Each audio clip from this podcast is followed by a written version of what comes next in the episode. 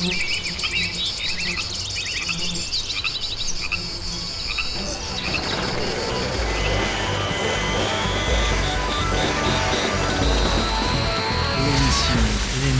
l'émission radio.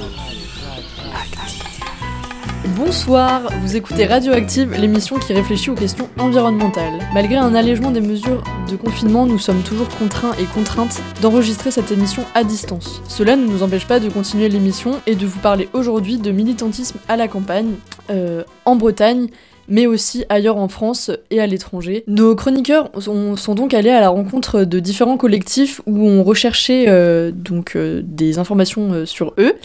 Et donc c'est de cela que l'on va parler aujourd'hui avec nos chroniqueurs et chroniqueuses Florine, Lise, Étienne et Armel, et moi-même Luna qui vais animer cette émission tout au long de cette heure passée avec vous. L'émission, l'émission, l'émission radio. Active. On démarre cette émission par une petite exploration en Centre-Bretagne, où je me suis rendue ce week-end pour rencontrer des militants et militantes. J'ai interrogé Ida, Romane et Étienne sur leur implantation en campagne et sur les motivations pour venir militer en milieu rural. De toute cette prise de conscience, euh, à un moment, on s'est dit que voilà, la situation était tellement euh, préoccupante euh, qu'on ne pouvait pas vraiment fermer les yeux dessus, vu qu'aujourd'hui, il y, a beaucoup de communication autour de ça, autant de la part des scientifiques. voilà, ça concerne plus qu'un noyau écolo bien averti, mais vraiment ça concerne le monde entier. Donc j'ai envie de dire pourquoi en milieu rural euh, Bah pourquoi en fait en milieu rural comme partout, c'est que c'est un problème planétaire. C'est pas un problème qui, qui n'est qu'à la ville ou qu'à la campagne euh, avec euh, son lot de pesticides, etc. Comment on vit? Comment on respecte le temps de soi? Je pense qu'on peut plus respecter le temps de soi et le temps de la nature et le temps des saisons quand on vit au milieu des arbres. Là, je vous parle d'une véranda où j'ai vu sur mes arbres à chaque moment de la journée, à chaque jour de l'année. Je sais toujours dans quelle saison je suis. Je suis dans une longère où il fait froid l'hiver, hein, frais l'été. Je sais dans quelle saison je suis.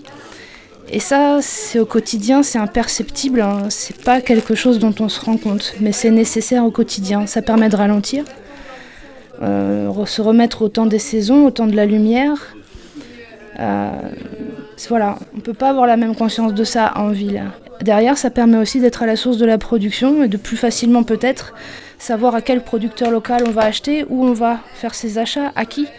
Euh, on se connaît dans un petit village, on, reconnaît que celle qui a fait les carottes, c'est la maman du petit garçon qui est dans la classe avec mon enfant à moi. Euh, le, le, choix des achats, donc le choix de faire travailler les commerçants locaux, le choix de se dire, puisqu'on est à 30 minutes de la ville, ma foi, peut-être que je vais payer mes chaussures 10 euros plus cher au bourg, mais je vais faire travailler ma collègue et, euh, j'éviterai un voyage. Euh, en ville, on va dire que c'est euh, que c'est bloqué. on a très peu de possibilités en soi. En plus, si on veut rester vivre en ville, il faut qu'on travaille et donc qu'on milite quand on peut. En fait, nous là, on vit avec très très peu d'argent et, et, du coup, ça nous permet d'être militants à temps plein, quoi. Étant également militante à plein temps, même en étant en ville, je me suis questionnée sur ce qui m'attirait dans la perspective de militer en milieu rural. Le lien avec la nature, forcément, mais aussi les potentiels. Je me sens freinée en ville, oppressée par les flics, le prix des locaux, la grisaille du béton. Et les confinements n'ont fait que renforcer cette sensation d'étouffement. Mais quand j'imagine un départ en campagne, ça me laisse comme un arrière-goût de fuite, de lâcheté. Comment est-ce que je pourrais militer là-bas? On réfléchit euh, avec euh, mon chéri Valentin à la question de comment quoi faire et, on s'est dit que peut-être le, mieux, c'est ce qu'on appelait euh, la propagande par le fait.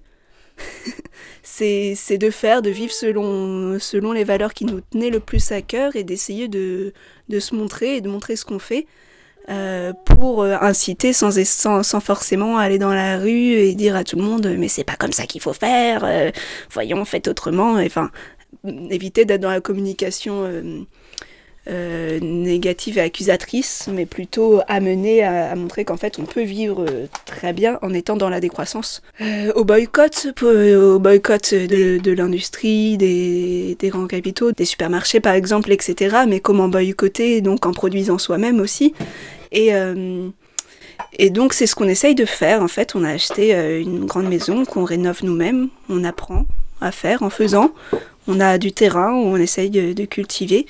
Et, euh, et, par contre, le but de l'autonomie n'est pas du tout le but, pas du tout une idée d'autarcie. C'est qu'on n'est pas renfermé sur nous-mêmes à vouloir juste, je sais pas, sauver nos peaux pour une fin du monde et euh, avoir juste de quoi bouffer pour nous.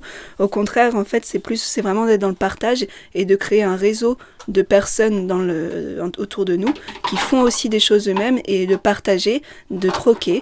Donc je sais pas, enfin nous on produit, si on produit du légume et nos voisins font du fromage de chèvre, on va peut-être troquer des légumes contre du fromage de chèvre, se retrouver régulièrement, euh, troquer des savoir-faire aussi parce qu'on se rend compte que l'autonomie elle passe beaucoup par le faire soi-même. Donc que ce soit enfin de la, réparation d'outils, euh, de, la, de la méditation, faire ses vêtements, des choses comme ça. On, on essaye aussi de partager du savoir-faire, donc avec en s'apprenant les uns les autres euh, et de, de créer un réseau assez large euh, pour, euh, pour pouvoir faire sans et donc ne pas alimenter tout système qu'on déplore et, et, le rendre désuète en fait. militer, enfin, c'est aussi se retrouver avec toute cette jeune population qui, comme moi, fait le choix de repartir à la terre, surtout et bien souvent en créant des familles. Ça permet aussi bah, de faire vivre les écoles. Là aussi, on peut s'engager devenir délégué entre les commissions de cantine, participer au fait qu'on a pu la demande d'avoir des repas végétariens, des repas bio, des choses comme ça. Parler, mais j'habite euh, donc à Bascularguat. Mm. Donc nous, on a un collectif, là on est 13-14, euh, euh, on n'est jamais très stable, donc je ne sais pas exactement notre nombre. On est arrivé à Plouray, donc en centre-Bretagne, en décembre de l'année dernière. Donc le but, c'est d'aider à la transition donc écologique social, démocratique et intérieur euh, dans le centre-ouest Bretagne, où on commence à déjà rencontrer euh, beaucoup de gens, essayer de créer des réseaux. Là, il y a certains d'entre nous qui, essaient de bosser peut-être pour créer euh, un groupe local d'Extinction Rebellion, donc c'est de la désobéissance civile. On, on, on se sur un petit peu des luttes locales, par exemple le poulailler de Languelan. Là, plus près de chez nous, à Le Saint, ils veulent augmenter la capacité d'une carrière de granit. Enfin, le champ des possibles devant nous, il est, il est ouvert, quoi. Euh, pas comme en ville, en fait. En ville, euh, on a très peu de possibilités. Là, on peut presque faire tout ce qu'on veut. Et, et si on réussit à embarquer les gens du territoire avec nous, des territoires qui souvent, par exemple, en tout cas, nous, ici en Centre-Bretagne, qui sont un peu en perte de vitesse et, et donc qui, qui, sont aussi en attente de, de, de gens qui, qui, justement viennent relancer un peu ces territoires-là Juste le plaisir de se rencontrer, d'être ensemble, de vivre sur un petit territoire, de le connaître et, d'y faire du lien. Les réseaux, les liens, la solidarité. Cœur et poumon du corps militant. Ce qui nous permet de vivre, d'exister. Mais je ne veux pas qu'on oublie le point, comme celui frappé sur la table par les gilets jaunes il y a deux ans. Le ras-le-bol s'étant transformé en asphyxie. Ces coups de poing, ces luttes sociales qui, dans l'histoire, ont permis des améliorations pour nos vies. Des coups de poing nécessaires pour mettre à distance ce système étatique hiérarchique et violent, ces structures du pouvoir, ces oppressions systémiques. Elles ne seront pas rendues désuètes uniquement par des alternatives, aussi émancipatrices soient-elles. À nous de travailler nos points, de soutenir ceux des autres, de partager au-delà de nos savoir-faire nos visions du monde et nos outils d'organisation politique, de créer des contre-pouvoirs et de détruire les lieux de pouvoir, d'abattre les oppressions en créant des rapports de force et une culture de résistance anticapitaliste, féministe et antiraciste. Et ça, je crois qu'on peut le faire partout, en ville et en campagne. On va faire une petite pause musicale avec À la Vibe et Mektoub de Kenarkana pour vous redonner la pêche. Votre message enregistré, vous pouvez raccrocher ou taper dièse pour le modifier. Le répondeur de votre correspondant contient trop de messages. Veuillez réessayer ultérieurement. Merci. Au revoir. Tu me trouveras pas au bout du fil, ni derrière ma boîte mail, encore moins sur des forums à écrire un tas de merde. Tu me verras jamais dans les boîtes ou les soirées. J'ai jamais mis les pieds dans ton VIP enfoiré. Tu me trouveras plutôt au quartier avec les frères ou en vadrouille avec les sisters à pirater leur système. Sur la route, je sais chez qui j'ai grande estime. Chez les RG, on écoute tout en des réunions clandestines. Pour moi, sur Mac dans un coin Zion. Dans la chaîne de Palenque ou tout simplement dans ma zone. Rap, chaîne, guerre, là où seule la rue nous éduque. Peut-être dans un squat politique en train de faire la récule. Endroits où on s'en bat, je m'appelle Arcana dans le site de la France sur les chemins de Magdala. Dans une grotte, une rivière, chez les cathares, sous les étoiles, j'en place une pour les miens qui savent où me trouver. Mentalité mec, tout, il y aura personne au bout du fil. Toujours là où me porte la vague, Babylone n'est pas ma vie, non. Tu me trouveras dans ces endroits que l'on oublie. Toujours si dans les signes, car je suis né sous une étoile filante.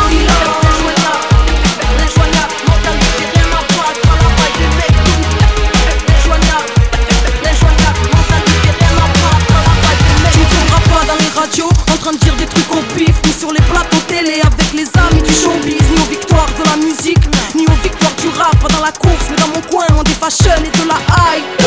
Tu me trouveras plutôt avec les au cours, ou à la plaine en mode aller, on bouge dans un train avec ma bande, sous la vibe que nous avons, le pouce en l'air dans un bled ou en caisse, musique à fond. Ni chemin pour que mon âme quitte l'usure. Toujours à plein ou en solo quelque part en Amérique du Sud. Chez les chamans, au cœur de Pachamama. Dans les vibes à la hama ou en train de réveiller la masse. Le monde En foutant le bordel à la scène. Avec truck et les frangins Dans le camp des bannis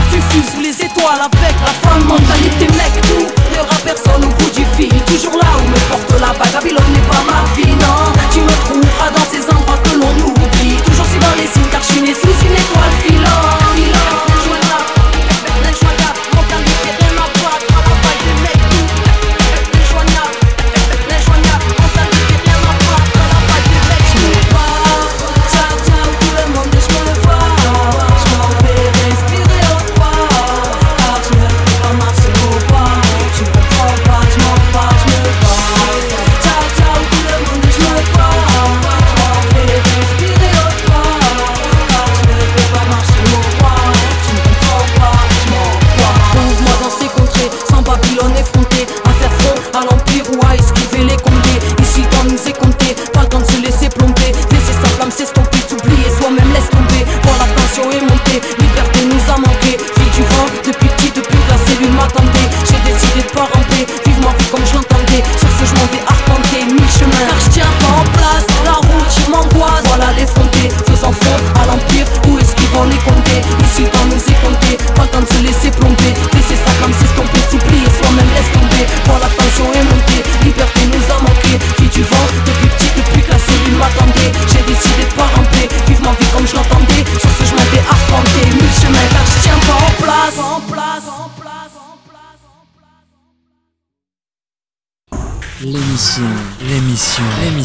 radio.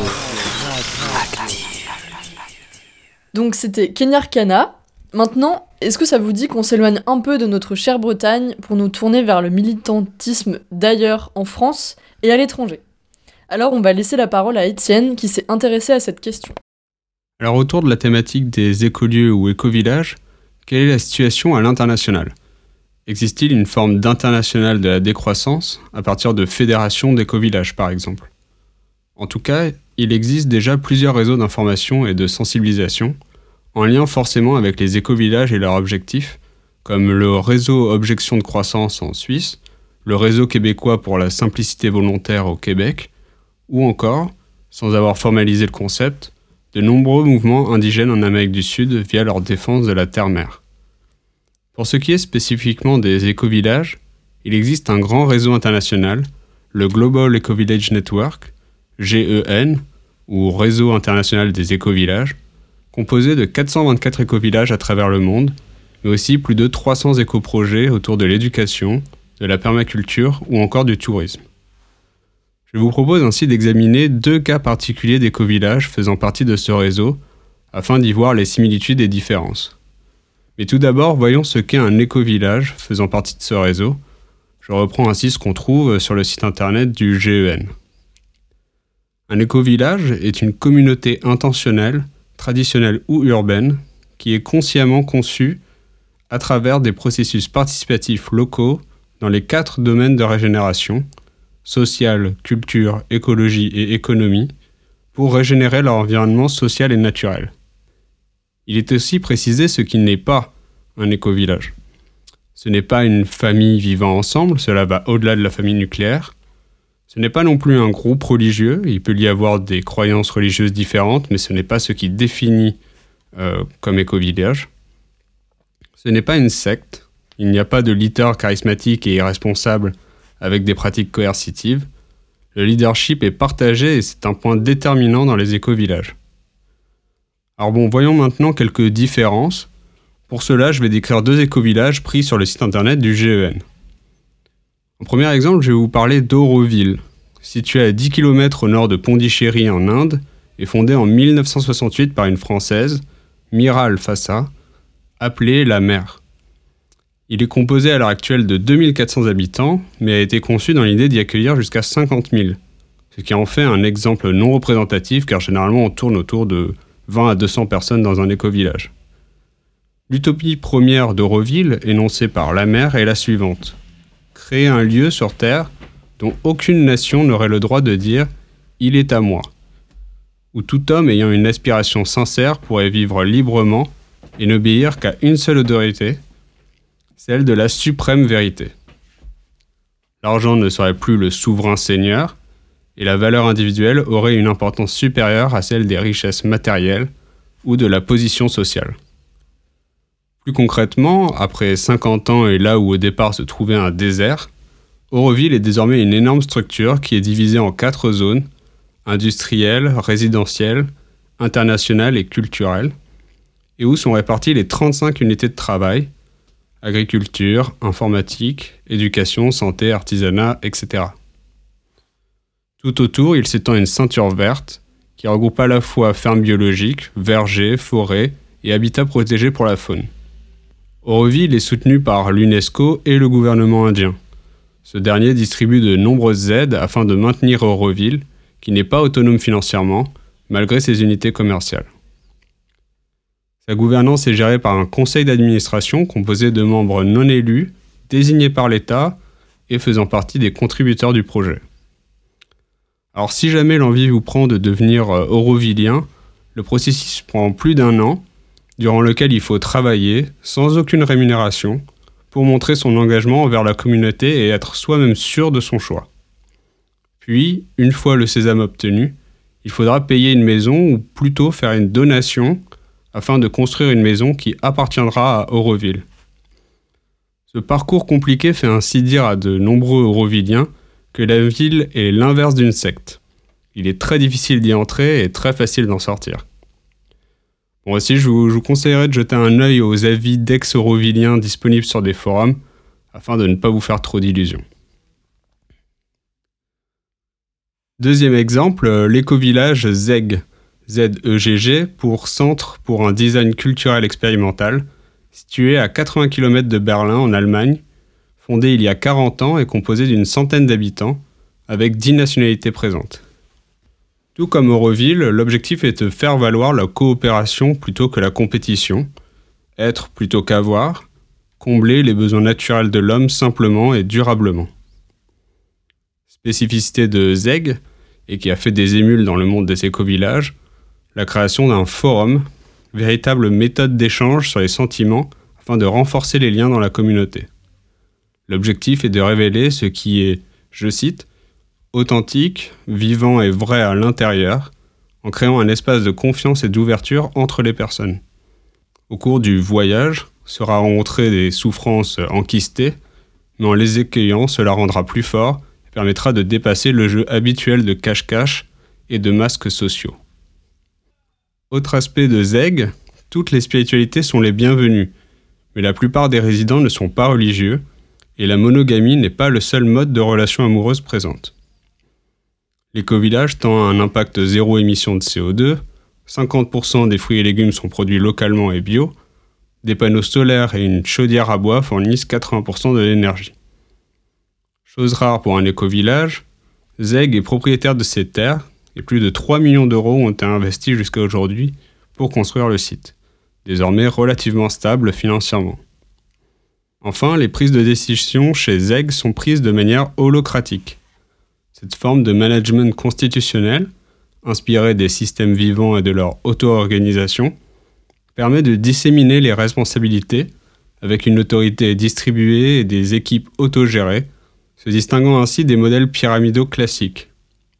Si vous avez envie d'aller y jeter un œil, des journées découvertes sont organisées et les dates sont disponibles sur leur site. Alors finalement, à travers ce réseau d'éco-villages, y a-t-il une sorte euh, d'international de la décroissance? Alors la plateforme Internet permet certes la mise en relation et un certain partage de connaissances, mais ne forme pas non plus un média fédérateur.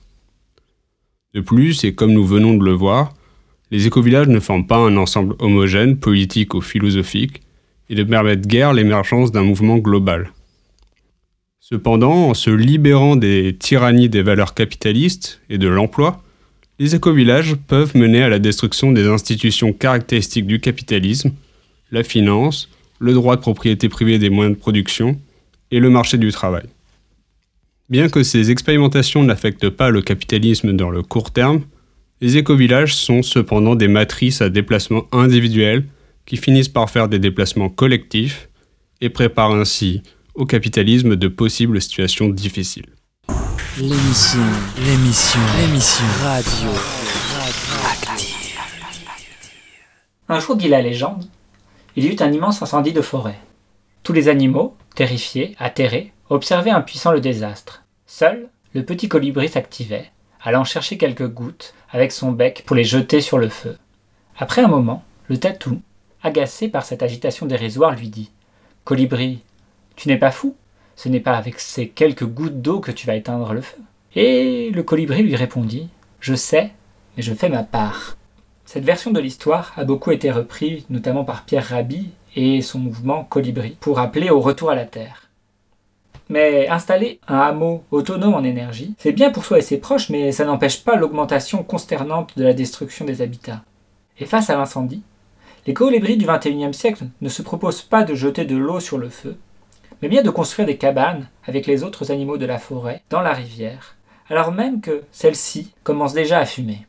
Alors que nos petits castors s'activent pour vivre mieux malgré l'incendie, ce que je ne vais bien sûr pas leur reprocher, revenons-en à notre colibri. Le petit oiseau continuait à volter entre la rivière et les flammes en continuant son travail imperturbable, persuadé peut-être que s'il n'arrivait pas à éteindre les flammes, ses efforts allégeraient suffisamment son âme de volatile pour l'emporter au paradis des piafs.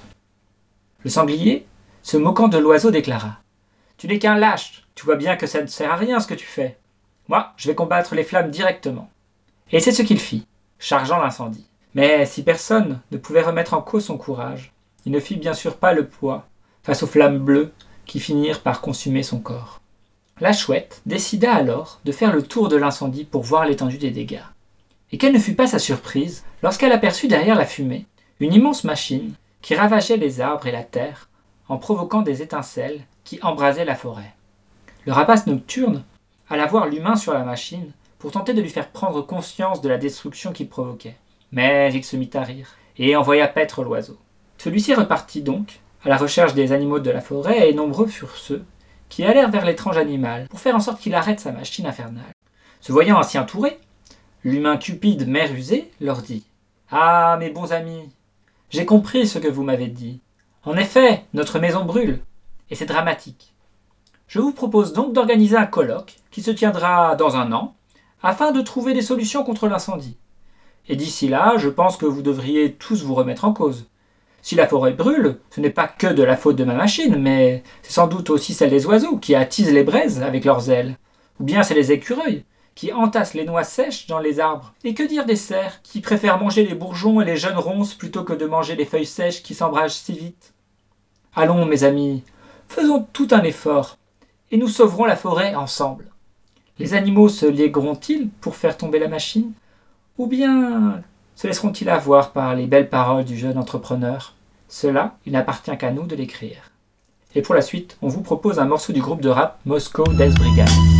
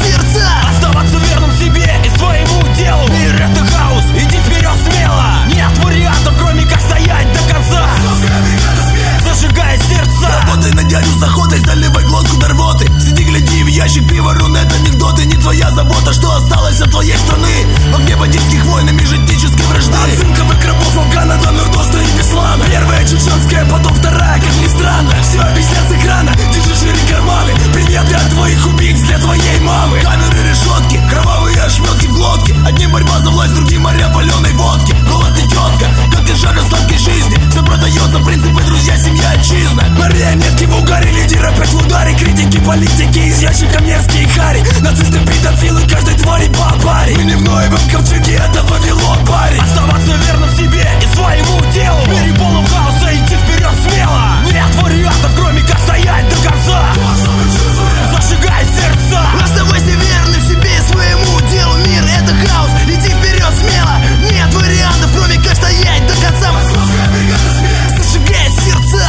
попал в пиар, я плевал на это Из подвала в каждый гетто-бластер с нулевым бюджетом. Границы гетто, партизанский метод продвижения. Менты закроют гиг, но не остановить движение. Новый сдвиг, шаг вперед, взаимоуважение. Эта сцена развивалась на осадном положении. Ты клянчил деньги, а мы пробивали себе туры. Но выезд догоняли, били, тусили в ментуре Выдумки о телках, наркоте, братве и прочий бред. Это рэп, мы нет, лови прямой ответ. Пришел развлекаться на дискаче, отсюда Не употреблял, не продавал и никогда не буду. Поднимаю дверь нами теми, кто близок по духу Это я русский, ты нацистская шлюха. Против политики расизма во всех оттенках цвета Хаос наступает, но нам есть чем ему ответить. Оставайся верным себе и своему делу. В мире полном хаоса иди вперед смело. Нет вариантов, кроме как стоять до конца.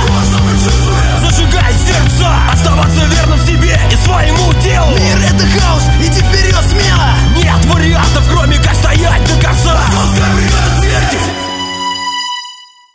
Cette émission, elle parle du militantisme à la campagne, mais ici, on se trouve en ville, et on est pas mal en lien avec les milieux militants urbains. Les luttes urbaines, elles sont aussi souvent les plus médiatisées. Alors dans l'optique de faire du lien entre ce qu'on connaît au quotidien et ce dont on veut parler, je suis allée rencontrer le réseau de ravitaillement des luttes en Pays Rennais. Et comme son nom l'indique, c'est un collectif qui a pour but de ravitailler les luttes sociales, et pour ceci, il s'est beaucoup intéressé aux liens qui peuvent se créer entre militantisme urbain et rural. À la base, le réseau de ravitaillement, il s'est monté en grande partie dans l'optique de faire des liens entre les luttes urbaines et les luttes euh, paysannes. Et euh, ce qu'on a commencé par faire, c'est d'aller voir des maraîchers pour qu'ils puissent euh, participer aux luttes en donnant des, des produits. Ouais, je pense qu'il y a aussi un truc qui, qui joue sur le fait qu'on a mis qu'on a mis ça en avant dès le dès le début du réseau. Donc il y a déjà le fait qu'on était qu'on était convaincu de ça, qu'il y a plusieurs personnes qui qui sont au réseau de ravitaillement et qui ont des formations de maraîchers ou maraîchères. Et, euh, et, en parallèle à ça, faut aussi euh, se dire que nous, on, on a beaucoup été influencés par la lutte à Notre-Dame-des-Landes. Et qu'en fait, là-bas, euh, bah, le contexte étant que tu es vraiment sur une, sur une zone rurale, du coup, le lien, il est super important. En plus, tu as des terres. Et du coup, comment tu fais pour que tes terres à Notre-Dame-des-Landes, servent pour nourrir les luttes dans Nantes, où il y a beaucoup moins de terres Et donc, je pense qu'on s'est bah, je pense qu'on s'est beaucoup inspiré aussi de ce que faisaient nos, nos amis à à Notre-Dame-des-Landes et que du coup ça, ça a joué un peu euh, là-dessus sur notre positionnement. Pour parler du lien entre les dynamiques urbaines et rurales, je suis aussi allée rencontrer des personnes de l'îlot vivant. C'est un collectif qui est basé pour le moment dans la ferme des Petits Chapelets à Chavagne, dans le sud-ouest de la région rennaise. Leur choix, c'était de s'implanter à la campagne pour différentes raisons, et maintenant que c'est fait, il et elle se posent les questions du lien aux luttes urbaines et de comment le mettre en place. Bon, la campagne, euh, c'est parce que j'ai l'impression qu'on est plusieurs à être portés par les dynamiques agricoles déjà. Et euh, aussi parce que c'est un lieu qui fait sens pour nous. Après, on se définit, je crois qu'on s'est jamais trop défini comme un écolieu parce que personne n'a envie d'être euh, un truc refermé sur lui-même. Et dans nos projections très très long terme, parfois, on pour, je me demande si on n'a pas tendance à oublier les trucs très. Enfin, ce qui se passe aujourd'hui, ce qui est très présent, et du coup, ça nous questionne pas mal, et on a du mal à être partout à la fois, et on n'est que sept mais en même temps ça nous anime vraiment fort d'être sur toutes ces dynamiques. Quoi. Il y a plein de passerelles à faire entre le monde rural et le monde urbain et à nous d'essayer d'impulser ces dynamiques-là de, de lien. Quoi. Malgré les envies de chacun et de chacune, c'est pas toujours facile de faire du lien entre différents territoires qui n'ont ni les mêmes enjeux ni les mêmes problématiques. Et c'est pour ça qu'il est important d'identifier ces difficultés afin de les contourner ou de les surmonter. Moi, la dernière fois que j'en ai parlé, je crois que c'était avec euh, Greg, c'est que en fait, le monde paysan, c'est quand même un monde qui a très très peu de temps libre hors du travail, et du coup, c'est compliqué pour eux de militer de façon générale. Et euh, ce qu'il disait, c'est que sa seule façon de militer, c'est de pouvoir donner des produits aux gens qui luttent, quoi et où du coup nous ça nous questionne tout le temps sur comment on fait pour pas être fermé sur nous-mêmes et comment on fait le lien avec la ville alors qu'on a parfois la flemme d'aller en ville et euh, où en même temps on n'est pas du enfin on n'est pas d'ici donc on connaît pas aussi tout le monde à, Rennes en l'occurrence. Bah, J'ajouterais là-dessus que c'est vrai que ça fait partie un peu de, nos réflexions et de d'une espèce d'autocritique euh, de notre collectif euh, actuel que de se dire ah bah oui on n'est pas du tout implanté en ville. Ouais, bah après, euh, il y a des, aspects assez pratico-pratiques. Euh, venir à la campagne, c'est pas toujours euh, évident. et encore, nous, on a la chance d'être liés par une ligne de bus, d'avoir la piste cyclable. On est à 20 minutes de Rennes en, vélo, donc c'est quand même assez pratique. Mais après, je dirais aussi qu'il y a y a un peu un cloisonnement entre guillemets entre deux milieux. Enfin, moi, à titre perso, j'étais assez éloigné du milieu agricole avant et je l'ai découvert par un projet qui m'a amené à rencontrer des agriculteurs. Et en fait, j'ai pris conscience bah, que j'étais pas du tout connecté à ça. Donc, euh, cette difficulté-là, ça serait chouette de la dépasser en faisant se rencontrer euh, des gens qui n'ont pas l'habitude de venir à la campagne ou pas la possibilité ou, euh, et qui ne savent pas forcément bah, qu'en fait, tout près, il y a aussi des agriculteurs qui font de la qui cultivent. Nous, c'est un peu moins le cas euh, à Rennes parce qu'en fait, on est entouré de campagne quand même, même si ça se rétrécit de plus en plus, hein, les terres agricoles, on est d'accord. Mais on a quand même une, euh, une campagne qui est assez proche. Mais en fait, c'est vrai que je pense que c'est ça s'est senti en tout cas au moment, euh, au moment le plus fort du confinement et du, et du Covid, où les gens flippaient en ville de plus, de plus réussir à avoir de bouffe dans les supermarchés. Et en fait, comment tu fais aussi pour faire des liens du coup entre les maraîchers pour que ça arrive, pour que la bouffe elle arrive dans les villes aussi, et, euh, et qu'en même temps les gens des villes puissent renforcer les luttes des, les luttes des campagnes. Et euh, donc voilà, comment tu fais pour trouver, euh, pour trouver un truc qui soit, euh, ouais, qui soit positif pour Là, tout du le coup, monde. on est aussi avec un camarade qui a été ouvrier paysan. Maintenant, tu fais partie du réseau de ravitaillement. Est-ce que tu vois un peu des parallèles? Est-ce que tu, du coup, t'as fait partie un peu des deux côtés? Euh, Qu'est-ce que tu penses de tout ça? L'idée, moi je trouve que bah, le fait euh, d'être paysan, euh, surtout euh, pour euh, nous, euh, militants, militantes, euh, bah, c'est une euh, bonne façon de, d'avoir un outil de production, d'avoir de la terre, et euh, ça compte, parce que la terre, bah, c'est, c'est du pouvoir, c'est avoir du pouvoir, du pouvoir de production. Après, euh, aujourd'hui, se déclarer paysan, paysanne, euh, c'est faut bah, faut dégager un, certain revenu. Il faut être faut être rentable euh, faut rembourser euh, l'emprunt à la banque hein, et euh, bon ça ça freine aussi pas mal de, de camarades militants militantes Et dans un deuxième temps, c'est que de fait, en ville, il y a beaucoup, beaucoup de luttes et qu'on a tendance à pas aller regarder les luttes qui se passent à la campagne parce que de fait, on a déjà plein de trucs à faire tout le reste de l'année. Et que comme il y en a moins, on se dit que c'est moins important et que c'est pas de là que partira la révolution. Je pense qu'il y, a un- gros biais là-dessus de. Fait, on se dit que les révolutions elles partent des villes et pas des campagnes, quoi. et du coup euh, il y a quand même quelque chose à trouver un entre deux de euh, d'avoir un outil de production euh, commun. Et je pense qu'il faut pas avoir peur bah, de, bah, de recréer des communautés bah, basées sur le, sur le communisme anti-autoritaire, mais, mais, dans, mais dans, le milieu, dans le milieu de la paysannerie. Et tout en ayant, parce que c'est essentiel de faire le lien, un, pied, un pied dans la ville. Je pense qu'il faut produire différemment, acheter collectivement et euh, lutter en ville. Donc lutter en ville, ça veut dire aussi bah, avoir un bar associatif, ça veut dire avoir un lieu, un hangar. Et c'est euh, bah, être un groupe euh, politique fort ou avoir un outil politique fort. Mais c'est aussi se rassembler avec des copains, des copines, des camarades. Et euh, donc ouais, c'est est-ce qu'on est militant nous dans le sens où on veut monter des projets qui veulent transformer le réel, et, enfin des projets qu'on espère forts d'écologie sociale, on se considère militant, mais on a grave des trucs à améliorer parce que bah, pour l'instant c'est vrai qu'on est pas mal isolé dans un espace qui est pourtant périphérique d'une grande ville et on voudrait faire mieux avec ce qu'on arrive à créer, est-ce que ça arrive à servir des luttes ailleurs quoi, enfin et notamment en ville. Mais ça c'est à penser du coup tous ensemble quoi. C'est ça qui est chouette. Euh, notamment avec euh, la lutte euh, de Notre-Dame-des-Landes, ça a révélé le fait que la lutte, bah, elle est en campagne, mais elle est aussi en ville parce que parce qu'on n'impacte pas la bourgeoisie quand on fait le sbel en campagne, mais quand on s'organise en campagne et qu'on fout le sbel en ville, bah là on impacte. Et c'est pour ça que ça vaut vraiment le coup de faire en sorte que ces liens, ils naissent ou alors qu'ils perdurent et qu'ils se fortifient. Voilà. Et avant de passer à la revue de presse et à l'agenda qui vont marquer la fin de l'émission de ce soir, on vous propose d'écouter Old Home Place, qui est interprété par les Doblo Mountain Boys. C'est un groupe de bluegrass rennais.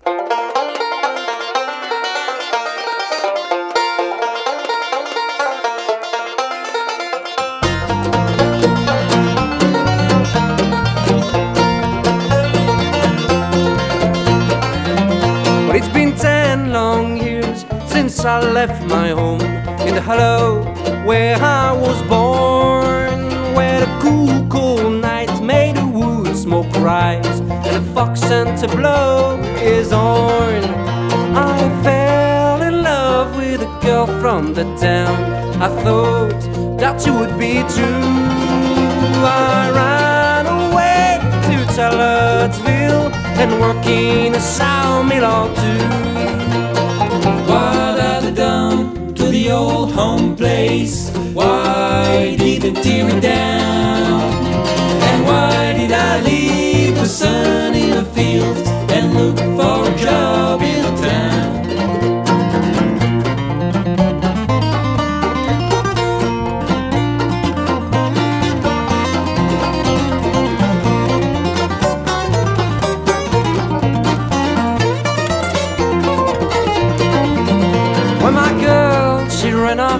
somebody else. The taverns, they took all my pay.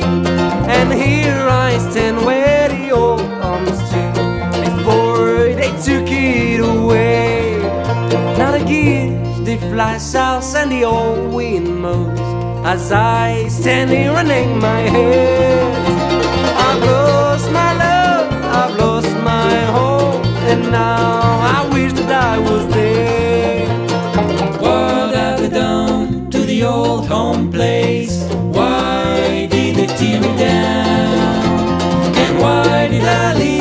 Sun in the fields and look for a job in town?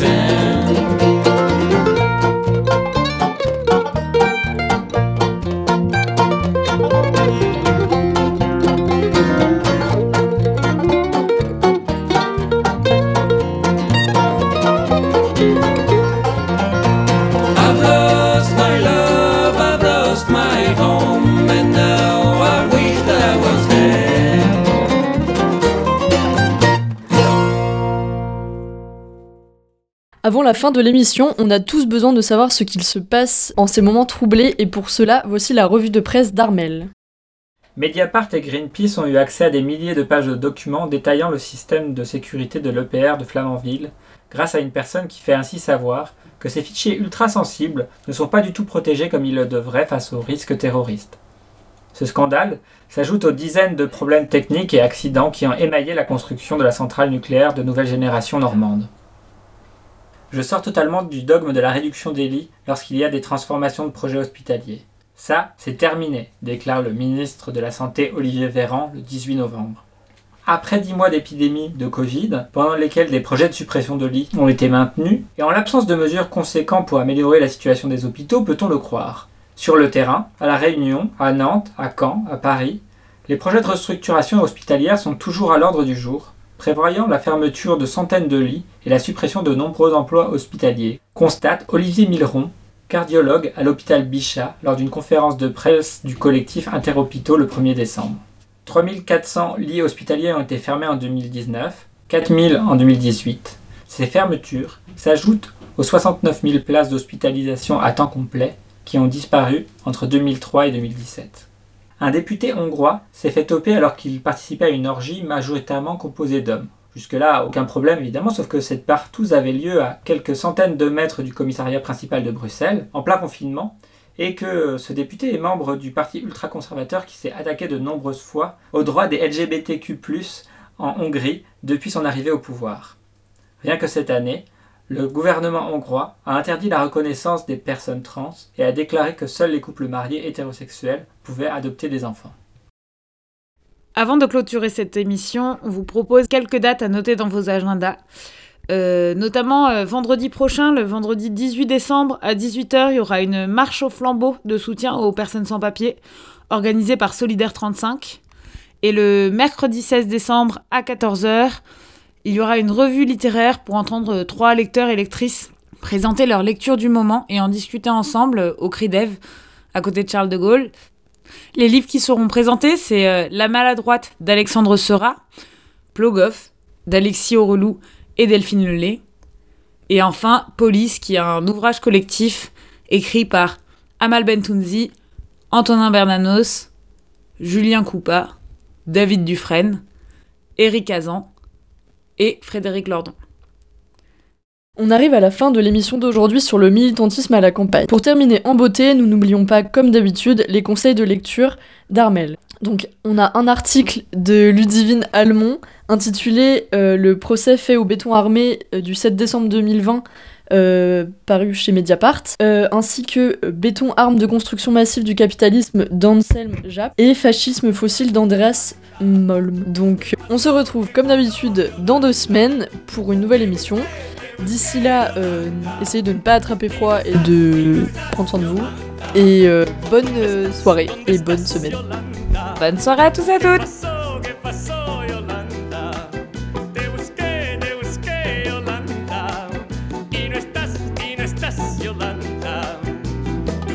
me miraron, tus labios me besaron con ese como